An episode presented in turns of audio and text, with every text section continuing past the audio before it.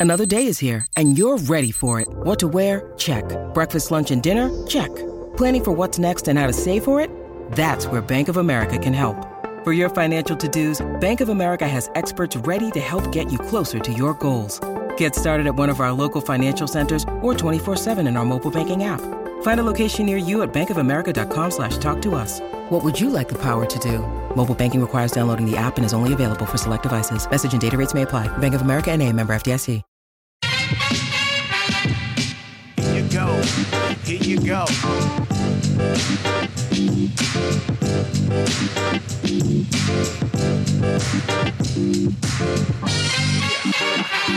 Yeah. rental. That's the nothing personal word of the day. It is Wednesday, the final day of November. It is definitely not Wednesday. Hello, this is David Samson. It's Thursday, November 30th, 2023. The word of the day is rental. Never good to rent when you can be building equity in something. If you can't find a way to get equity, you can't buy a house yet. I get it. Renting is necessary. I did it for a lot of years, decades in Manhattan.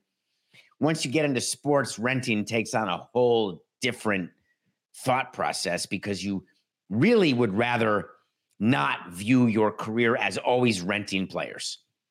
In fact, that's what we do. Very few players are with you your entire career. Very few players play on the same team their entire career.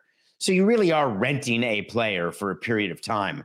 And in baseball, the expression a rental player generally means that they don't have a long term deal with you and that they're going to be a free agent and they likely could leave you. I never understood why we would only refer to pre free agent players as rentals. When we sign players to one year deals, how are they not rentals? But we don't call them that. We're seeing a lot of players. Nick Martinez just signed the two year deal with the Reds. Why isn't he a rental? But we don't look at it that way. You trade for a guy at the trade deadline who you only have for the rest of the year. That's a rental. You trade for Juan Soto this offseason. He has one year before free agency. That's a rental. I think we overused the word.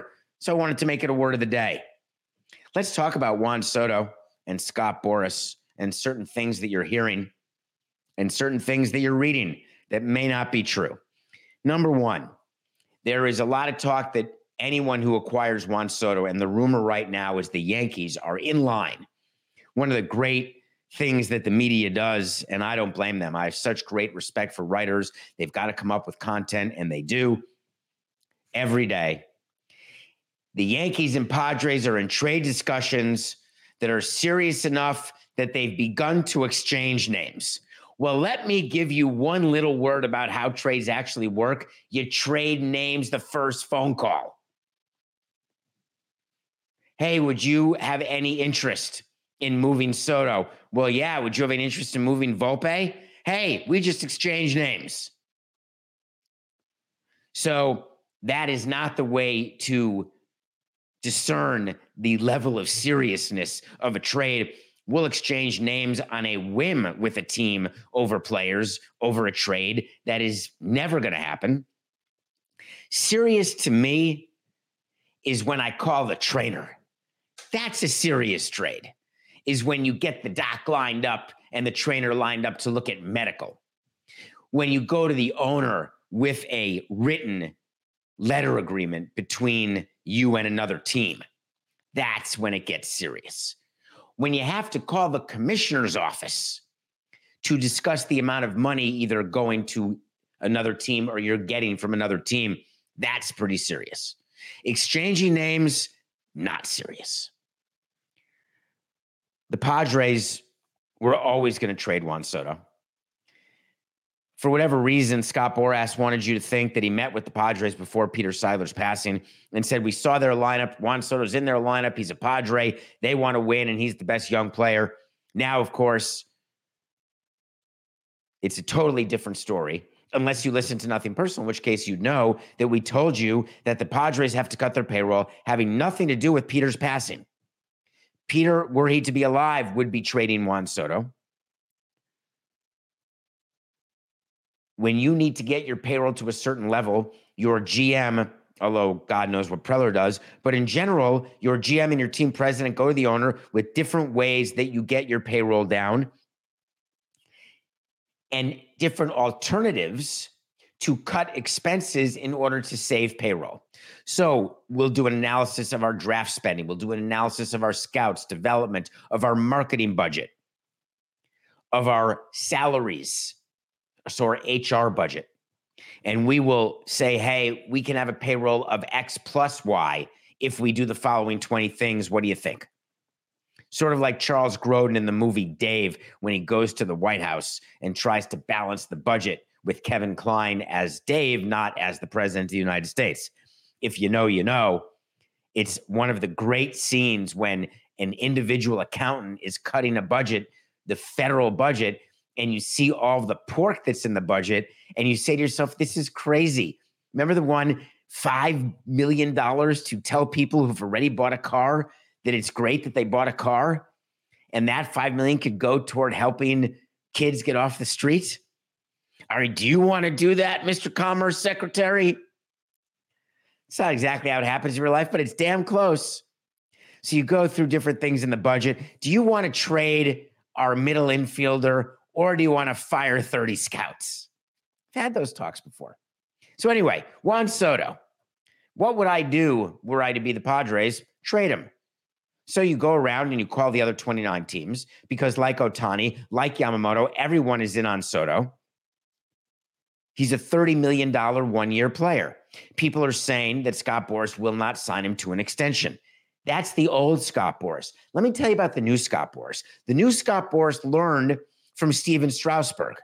Sometimes he will do an extension, and he will do it only in instances when an owner gets bent over. That's it. Totally taken advantage of.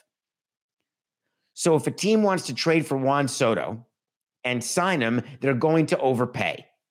The Padres would like a team to sign him because then they'd be willing to give up more, knowing you're going to have him for more than just a year. That's how the Padres should think. But let me bring you back in time to that great day when the Washington Nationals traded Juan Soto to the San Diego frickin' Padres. And it was a great day for baseball we were celebrating the fact that a mid revenue team in a mid to small market is able to acquire a player like Juan Soto. How great it is. Do you remember that trade? Let me go back and remind you. Juan Soto and Josh Bell went from the Nationals. Josh Bell played 53 games. Remember, this was a deadline deal 53 games and then went to the Guardians. And then after that to the Marlins, but 53 games with the Padres. Juan Soto has played 214 total games with the Padres, one year and a half. He's been good, not great, but good. The Padres is a team, bad, not mediocre, bad. So that's who the Padres got from the Nationals. Who did the Nationals get from the Padres? Do you remember? Remember Luke Voit, centerpiece of the trade? The one name that people remembered. It's so funny the way media and fans do trades. Juan Soto and Josh Bell traded to the Padres for Luke Voit and five prospects. Luke Voit was the throw in, not the centerpiece. Let me give you a centerpiece. How about their starting shortstop, CJ Abrams, in the big leagues right now? How about their starting pitcher with 27 starts last year, about 135 innings, MacKenzie Gore? That's two players so far for Soto and Bell. What about their number two prospect, James Wood, the outfielder? What about their number eight prospect, Robert Hassell III? What about their number 12 prospect, Jarlin Susana? The Nationals have three of their top 12 prospects from the Padres. The Nationals have a starting pitcher and their starting shortstop. That is five players who are playing in their organization, three of whom could be in the big leagues, top 12 prospects you'd expect them to be. Two of them already are. And they gave up Juan Soto. 214 games, and the Padres didn't win anything. Who won that trade? At the time, it was wow, that's a pretty big haul, but we'll see what happens. In baseball, it's really hard to evaluate a trade the day it happens. Unlike football, to me, unlike although football has these future draft picks that get traded, but it's hard to evaluate. Basketball is a little easier because it's cap for cap, dead money for live money, etc. Baseball, though, is players no one's ever heard of. So the headline is the one player you have heard of. Mike Rizzo took complete advantage of AJ Preller in that Juan Soto trade. Now AJ Preller would like to take complete advantage of Brian Cashman, except Brian Cashman did not just fall at the turnip. 4869. Slow down, David. All right, wipe it and start from right 8, 12, 9. Brian Cashman did not just fall off the turnip truck. Brian Cashman did not just fall off the turnip truck. He's been around. Not to say that he should still have his job, but he knows what he's doing. He's been in the trade room, understands value. Rumor that the Padres want to get a haul for Juan Soto, Anthony Volpe, maybe Clarke Schmidt, maybe Jasson Dominguez, maybe all three. Meanwhile, the Yankees are trying to acquire a left handed bat, Juan Soto, but they're also in the market with another Scott Boras client. How about Cody Bellinger, the former MVP with the Dodgers, who then fell out of favor, got non tendered, signed with the Cubs, rehabilitated himself, and now is looking to cash in. You better be getting the recent Bellinger instead of the semi recent Bellinger, or maybe if you're lucky, the old Bellinger. But Scott Boras is representing both Bellinger and Soto. So when he's speaking to Brian Cashman, I wonder how that goes. Brian, if you trade for Soto, I'm happy to talk about an extension. Well, but Scott, what about Bellinger? Well, Bellinger's a different story.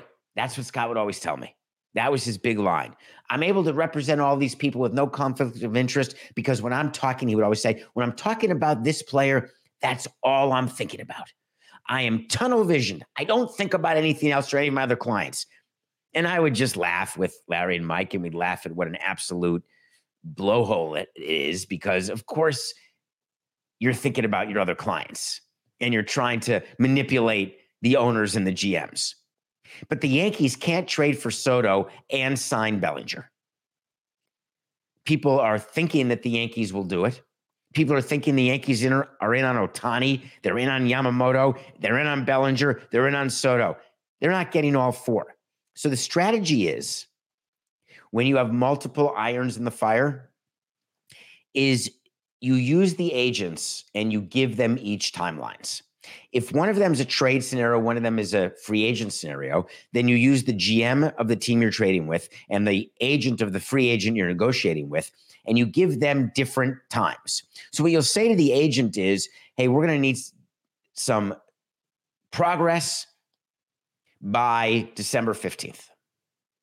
Or you say to the GM, hey, listen, we're going to go another direction. We'd like to get serious about Soto, but we're not going to talk about Volpe Dominguez and Schmidt. We'll talk about one of those three, plus a major league ready player, plus another sort of prospect. We'll go three for one, but that's it. But the centerpiece will be a really good player, a really good major league ready young player. Three for one is all we're going to do because we are treating this like a one season rental. Look what you traded to get Soto, but you had two seasons with him, two and a half seasons. The fact that you're not taking advantage of the last season, that's not my problem. So you you establish what Soto's worth from a Yankee standpoint. You tell AJ Preller what you are willing to give, and you don't change your mind, but you say if we don't have this done by the end of the winter meetings, we will have to and we'll go a different direction, and then we will be out. So go ahead. And if you like other prospects or you like other teams, and other teams are willing to take on Soto's 30 after sort of an okay year, I mean, a good year, but not a Soto like year, then no problem. Then you call up Boras and say, hey, I've got a few things in the fire but you don't really lie to Boras because when it's the same agent who represents both players you're dealing with in a trade and free agent scenario, you're just honest with the agent. Hey, Scott, of course, we're talking to the Padres about Soto. We're talking to you about Bellinger. We can't take both. We've told the Padres what we're willing to do. We've told you what we're willing to do. And this is what we'd say to the agent. We would say, we're going to do whichever comes first. Of course, the front office doesn't really act that way. You don't say, oh, we're going to have three things in mind. And whoever says yes first, we're going to go with. No, we rank what we want. We put a timeline on what we want and we try to manipulate it so we get what we want. Like the order of the players we want to acquire, either through trade or free agency. So it's going to be interesting to watch. The reason why you're hearing a lot about the winter meetings right now is they're next week. And baseball encourages GMs and writers and any PR people to talk up the hot stove. So that's why you're hearing people say Ohtani may sign during the winter meetings. You're hearing Soto may get traded at the winter meetings. This could happen even prior to the winter meetings. The commissioner's office and the owners get together, and we've talked about this. We want to own this week. It's in the middle of the NFL season, it's in the middle of the NBA season but we want this to be a great hot stove moment with we want our broadcasters there live we want programming ancillary programming and what the broadcasters want is they want action they don't want to see Nick Martinez sign with the Reds. They want to see Shohei Ohtani sign with the Angels or the Dodgers. They want to see Juan Soto traded. At the winter meetings, there's a huge ballroom that is permanently set up the whole winter meetings as a press conference room. And what baseball says to you as a team president hey, when you're making a move, try to make it during the winter meetings. Let us know what you've done, even though we have to give you permission for what you do because MLB signs off on everything. We will decide whether it is room worthy. Room worthy is when you do a transaction where you get the use of MLB's huge winter median winter meetings PR podium a Juan Soto trade, a Shohei Ohtani signing, that is the type of thing that will definitely go in the room. When you see a Nick Martinez, that wouldn't go in the room. And if that does go in the room, it only goes in the last day of the winter meetings when MLB and the commissioner are despondent because nothing else big happened. So the biggest thing that we're waiting for is Ohtani. And so these rumors, Ohtani talks are intensifying. Could be winter meetings. Very complicated deal. Jon Morosi came out and said the San Francisco Giants are in. They're prioritizing Ohtani or Yamamoto. John is a great finder of information, has great sources, but that's not exactly a brilliant statement. And the reason it's not, and I'm not being critical of John, I'm smiling because as teams, this is the kind of stuff we would tell the media. We want it out there with the conjunction of or not and.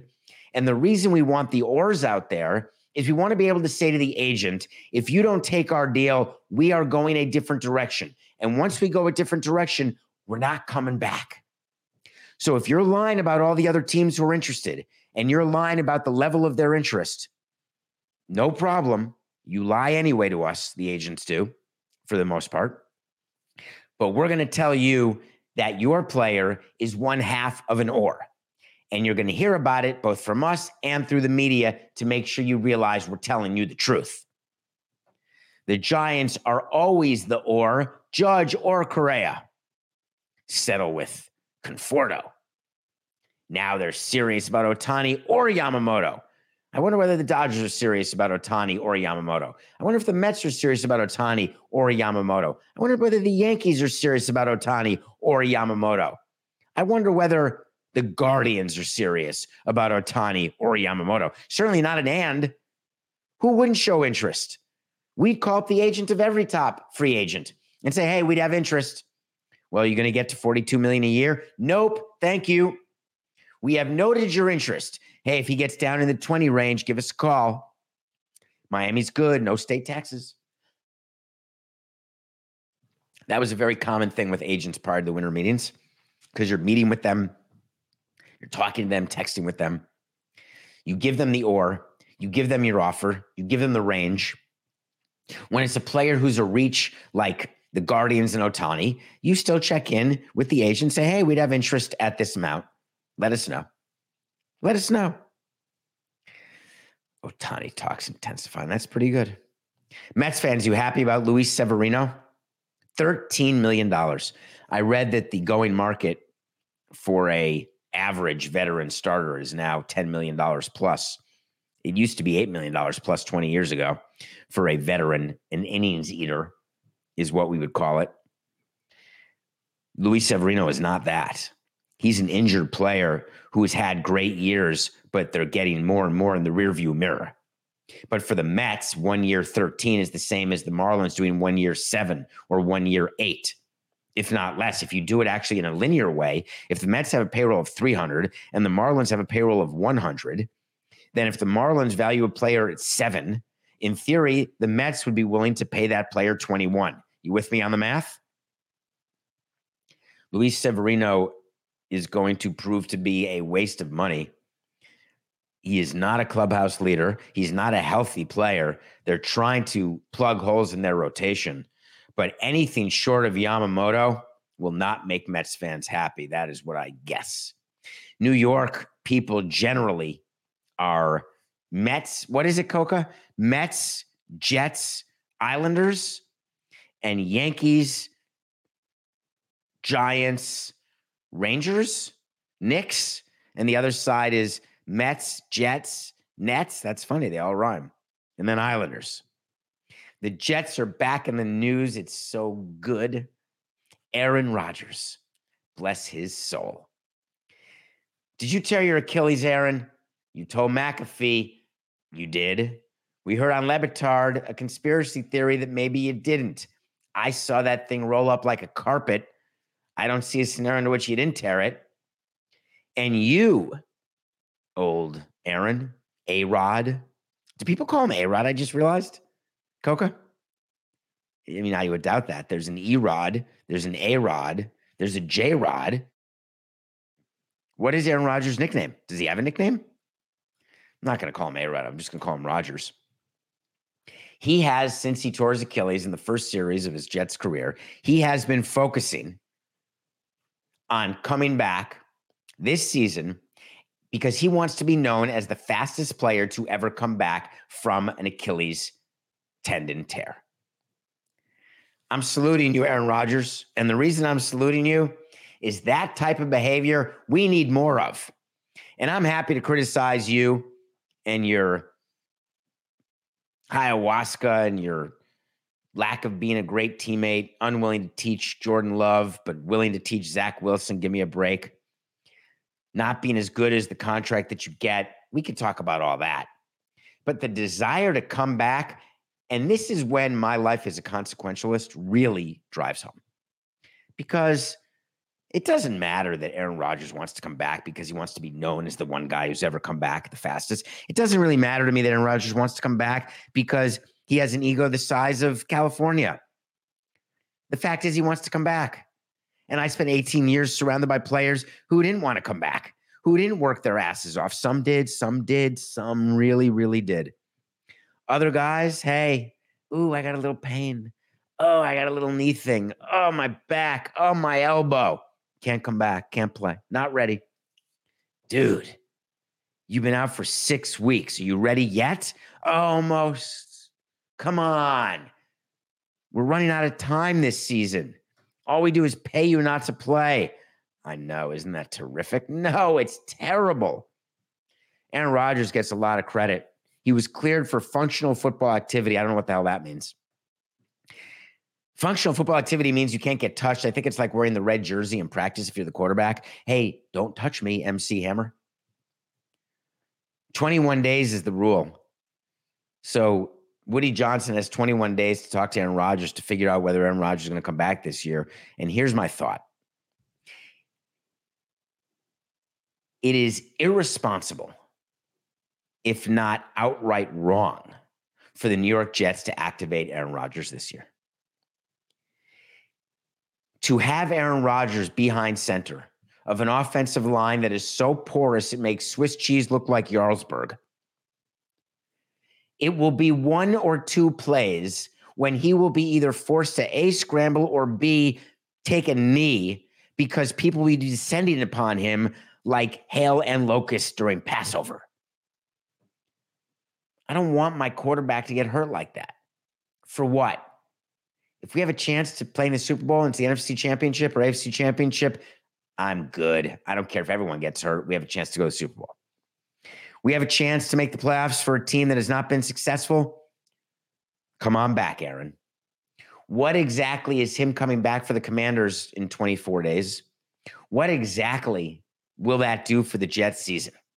Nothing. Have you watched them? You think they're just an Aaron Rodgers away from being good?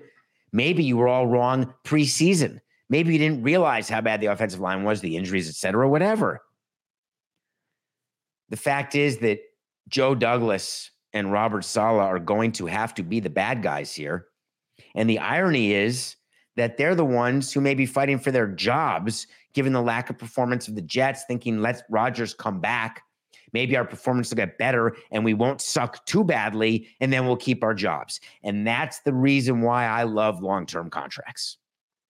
Because when executives are on short term deals, they tend to act in the short term interest, in their own best interest. When you give someone the security of a long term deal, you say to them, "We, you've got the rope, you've got the ability, the space to do what's right over time." But you better hurry, or else we'll fire you after a season. Hi, I'm David Tepper. Oh, that would have been so much better, Coca. Ready? Two eight six nine. Or we're going to fire you in the middle of your first season, and I'm David Tepper.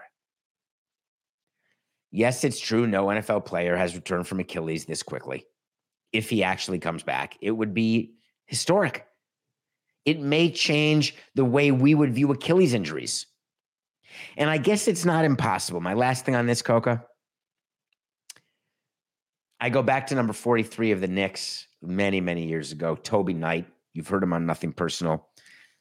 Hello, Toby. When he tore his ACL, I was DBR, very sad because his career was over, done. Now you tear your ACL, hey, eight months, six months, 12 months, you're back and you're back and better than ever. There's been progress. Is progress from doctors only, or is it from patients who push the training and the rehabilitation? Push the healing. I am all for players who are willing to do that. And to the extent that Aaron Rodgers is that, that is great news. For all the other people who dilly dally with their Achilles injuries, thinking I got the year, God forbid Rodgers comes back this season because that changes every equation for you, the injured, as well as for us, the pain of the injured. All right, we come back. We're going to review number 71 of my top 100. Today is Thursday. We're reviewing Inception, and we will choose our next movie for next Thursday for my top 100. And we're going to give you a little Mark Cuban update because after yesterday, you'd think there'd be an update, and you'd be right. We'll be right back.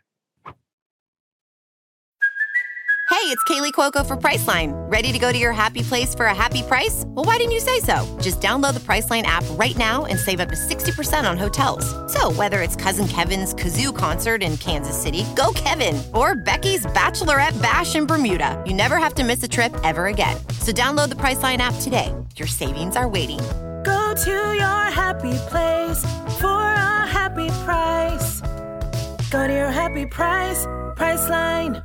Say goodbye to your credit card rewards. Greedy corporate mega stores, led by Walmart and Target, are pushing for a law in Congress to take away your hard earned cash back and travel points to line their pockets. The Durbin Marshall credit card bill would enact harmful credit card routing mandates that would end credit card rewards as we know it. If you love your credit card rewards, tell your lawmakers hands off my rewards. Tell them to oppose the Durbin Marshall credit card bill. Hello, it's David Samson and Matthew Coca. Hope you're doing well on this random Thursday, November 30th. Please, thank you, rate, review, subscribe. Coca, do you know what's happening now? It's end of the year. Although it's only 11, 12 done. I don't like saying something's over when there's still like you go to a game and there's two, you're two minutes into the fourth quarter and people are like, all right, you ready to leave? Well, there's 25% of a game left or when there's six minutes left in a basketball game in the fourth quarter, that's still one eighth. It's like 12% left. I don't want to keep giving that up. There's a whole month left. There's one twelfth of a year left. But already, it's too early to say Happy New Year. It's too late to say Happy Thanksgiving. But your apps are giving you your year of podcast consumption. And I'm hearing from so many of you on davidsamsonpodcast.com. Go to it right now. Keep buying the merch and wearing it and sending me photos. I love it. Love you in the horse hockey shirts. I love you in the diamond MPDS. All of you who are buying all the swag and representing us, thank you. And for those of you sending me photos of your breakdown of your podcast, showing me in your top five, even your number one, with the thousands and thousands of minutes that you give to me every year for 11 twelfths of the year, I have two messages. One, there's still a month left of the year, so don't stop. And two, thank you. I don't take your time for granted. I don't take your loyalty for granted. Hit subscribe. My name's David Samson. Here's our website, davidsamsonpodcast.com.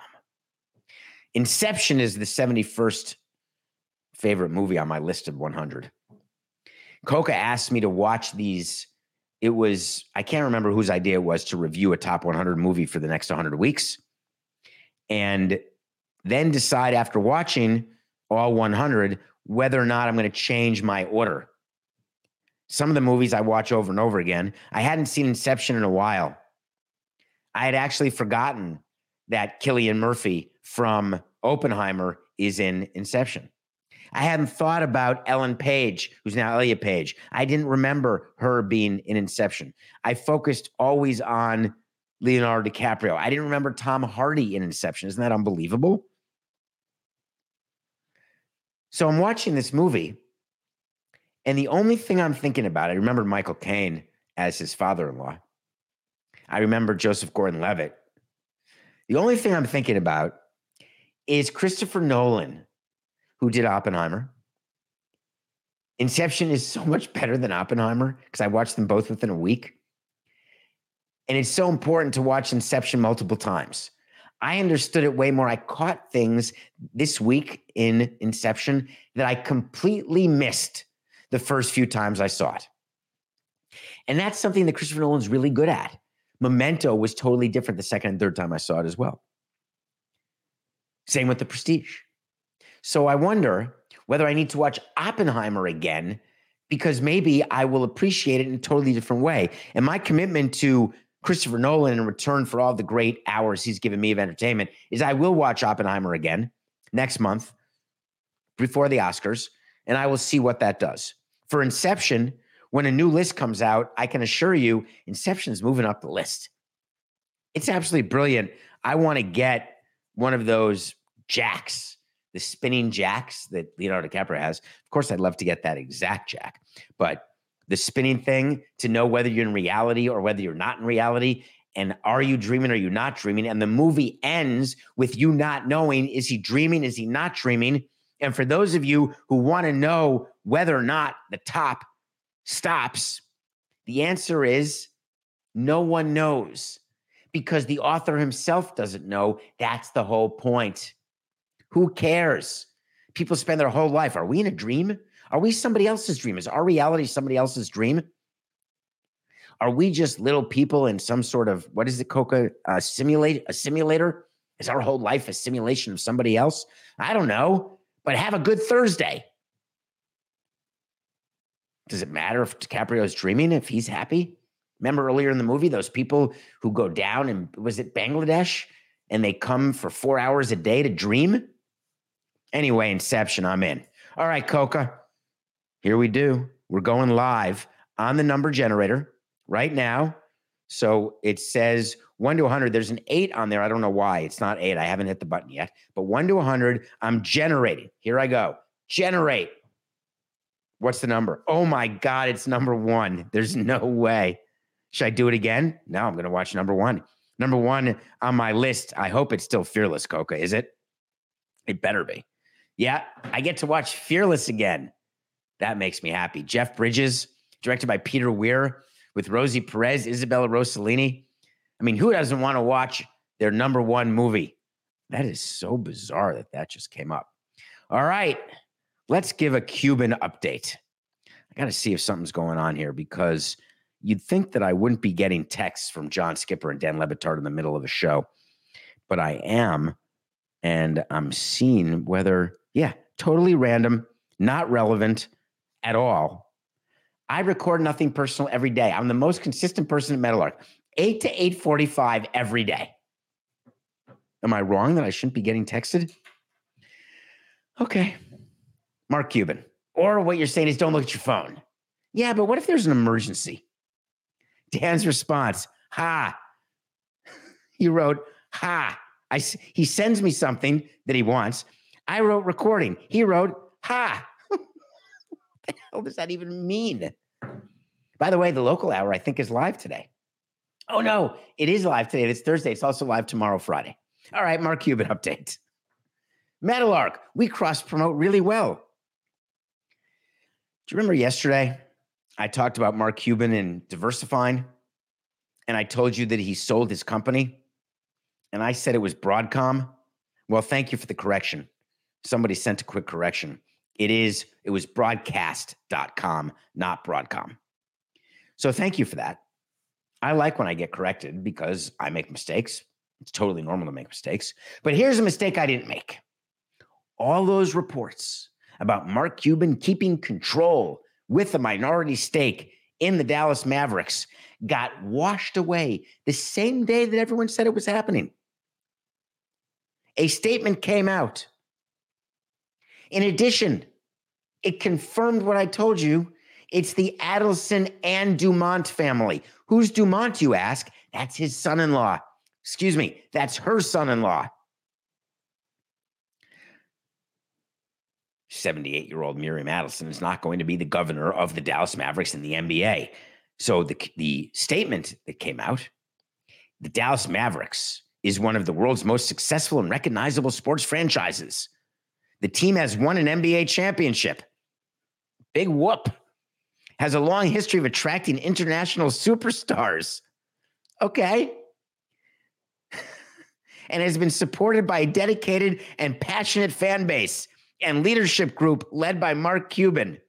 That's such a nice introductory statement. The Adelson and Dumont families are honored to have the opportunity to be stewards of this great franchise. Wait till the governor gets announced. It's going to have a last name Dumont, not Adelson, but you'll you'll hear me later. The agreement has them as the governor. They're in charge. They're in control. It's a binding purchase agreement. There's still rumors that Cuban's going to be the president of baseball operations or in charge of the basketball operation. Wait to see. He's definitely maintaining a stake. That is very common. Could even be up to 20%. All this talk about running for president. And then Mark Cuban had a statement that he's hoping for the Venetian, a Venetian style casino to be in Dallas. Here's a little news alert Texas doesn't allow gambling. Now, they may in 2025, 2026, 2028. Maybe this is a play for Mark Cuban's kids 10 years from now or Dumont's kids 15 years from now.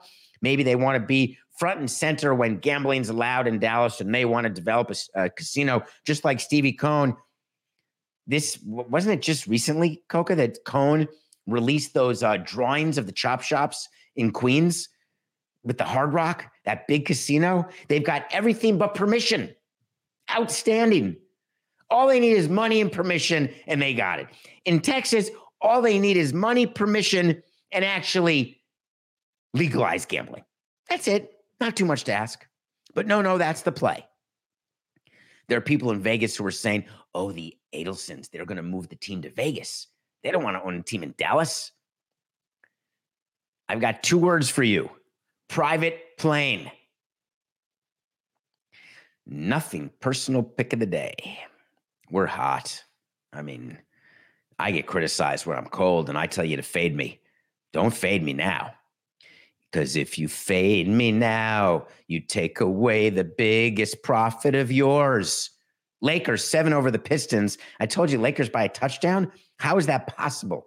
They lost by 40 to the Sixers. They were going to come back against a team coached by the rich Monty Williams, the highest paid coach, whose team stinks. They lost their 15th in a row, and it was a very close game the entire way. And the Lakers pulled away to win by 69 points at the end. So we are 180 and 171. Tonight is Thursday night football. Did you see the Amazon Good Friday? It wasn't called Good Friday, it was called something else the Amazon, thank you, Coca, Black Friday. Did you see the the streams, the viewers, Amazon had its lowest game ever, the three o'clock game on Friday between the Jets and Dolphins. Turns out the Jets fans may not have been watching without Aaron Rodgers, and that fans around the country really didn't give a flying rat's pituitary gland about that game, even with the Dolphins being a good team and with the Jets being in New York. And it turns out that in order to shop on Amazon, you don't necessarily need to be watching the football game. Shh, don't tell Roger Goodell this. We got to keep up appearances. We got to keep telling people that the broadcast partners are generating business for their ancillary revenue streams by buying the rights to our games. Shh, be very, very quiet. Except then the numbers come out and you say, oh, ah, but it was a Friday, not a Thursday. It was the first time people aren't used to it. Coke is whispering in my ear. Stop saying it's the lowest. It's the most ever watched Black Friday game. You are. Uh, listen, there's a guy. Normally, people don't think of Matt Koch as a glass half full kind of guy. He's sort of the guy who's got the cloud over his head and like the beginning title title credits to Honeymoon in Vegas with Nicolas Cage, walking, walking, walking. That's true. It's the highest rated ever Black Friday game. All right, we got a game tonight. We're back to Thursday night on Amazon. Al Michaels has to be happy. They've got the Dallas Cowboys and the Seattle Seahawks. Let me give you a parlay because I'm feeling good about the parlays. We're taking the Cowboys in the money line, which you say, what's the big deal? The Cowboys are favored by nine, but I'm parlaying that with the over 47 and a half. This segment is brought to you by David Samson. Cowboys money line and over 47 and a half is a parlay, and you're going to get plus 141. Get it in now. But then my second wager is to assuage any concerns you have of not being there when the Cowboys crush the Seahawks. You're right. I'm there for you. Cowboys minus nine over the Seahawks. That's my second play. So we're rooting for the Cowboys to beat the Seahawks 48 to 0. And the Cowboys offense, they score 30 points like they get out of the bed in the middle of the night and go pee pee. Okay. We have a few minutes left, Coca. We got a bunch of things we can talk about. I really want to talk about number nine. Are you going to let me or you want me to go right to seven? It's totally up to you. Where's your head right now? What do you want to hear in these remaining four minutes? Because we have so many things we couldn't get to. Coca has absolutely gone AWOL. I'm going to talk about Andre Dawson. I love Andre Dawson. Andre Dawson, I worked with him from 2002 to 2017. He's a Hall of Famer. Going to the Hall of Fame, his Hall of Fame induction 2010 is the last time I went to an induction, and the next time will be for Ichiro. I was so honored to be a part of that, and I got to watch every home game with Andre Dawson and Tony Perez. Those are the guys fired by Jeter as soon as he took over the team, and they have not come back yet. Dawson works for the Cubs. Andre's in the news and he did not call me about this. And I must tell you, I have not spoken to him about this. Andre Dawson has contacted the Hall of Fame in Cooperstown and asked to be the first player of all time to have his plaque switched. He went in as an expo and he wants to have gone in as a Cub and he wants to be remembered forever as a Cub, not an expo. He wrote a very thoughtful letter to Jane Forbes Clark. and I understand exactly why he's saying it. He feels his MVP came with the Cubs, which it did. He's still with the Cubs. He's associated with the Cubs. He's back with the Cubs. I'd love him to be a Marlin. He didn't really play for us, but big part of our organization. He's got a ring on his finger from 2003. The problem, if Andre had called me and I would have told him directly, is that I have great respect for you doing this but you have to think about precedent. If the Hall of Fame allows you to change your plaque from Expos to Cubs, what that means is that any player who, in theory, has no say upon being inducted into the Hall of Fame, because the way it works is the board of the Hall of Fame, which is made up of the majority of owners of MLB, but it's really the commissioner, they decide what cap players wear. Do they consult with people? Whatever. Sure. A little bit. Was it nice to have an Expos presence in the Hall of Fame? 100%. When people think of Andre Dawson, they think Expos or Cubs. Both, and that's okay. There are many players you think both or more than two. A Rod, what do you think of? Do you only think of Yankees because he won his title there? Hard not to think of him with the Mariners. I mean, of course, we're not going to have to worry about what cap he wears in the Hall of Fame, but I'm just saying there are many players who have different teams. The Hall of Fame can't start doing this. Even if you volunteer to pay for remaking the plaque, the induction ceremony is memorialized from 2010 that has you going as, as an expo. And when future generations go to Cooperstown long after you and I are, you know, six feet over, they want to see what was there. That's the purpose of preserving history. So I respect him for doing it. It's not going to happen. So, Andre, I hate to add you to my list of wait to sees, but I'm going to do it. Wait to sees when we tell you something's going to happen. If it does, it does. If it doesn't, we'll be back to you. Uh, the Hall of Fame is going to deny Andre's wishes to change caps. That is an official wait to see. And for that, Andre, I'm sorry. I can't tell you how much I miss having you and miss watching games with you more than you'll ever know. Me, you, and Tony and Conine. What a group. All runs come to an end, just like this show. But we'll be back tomorrow. It's just business. This is nothing personal.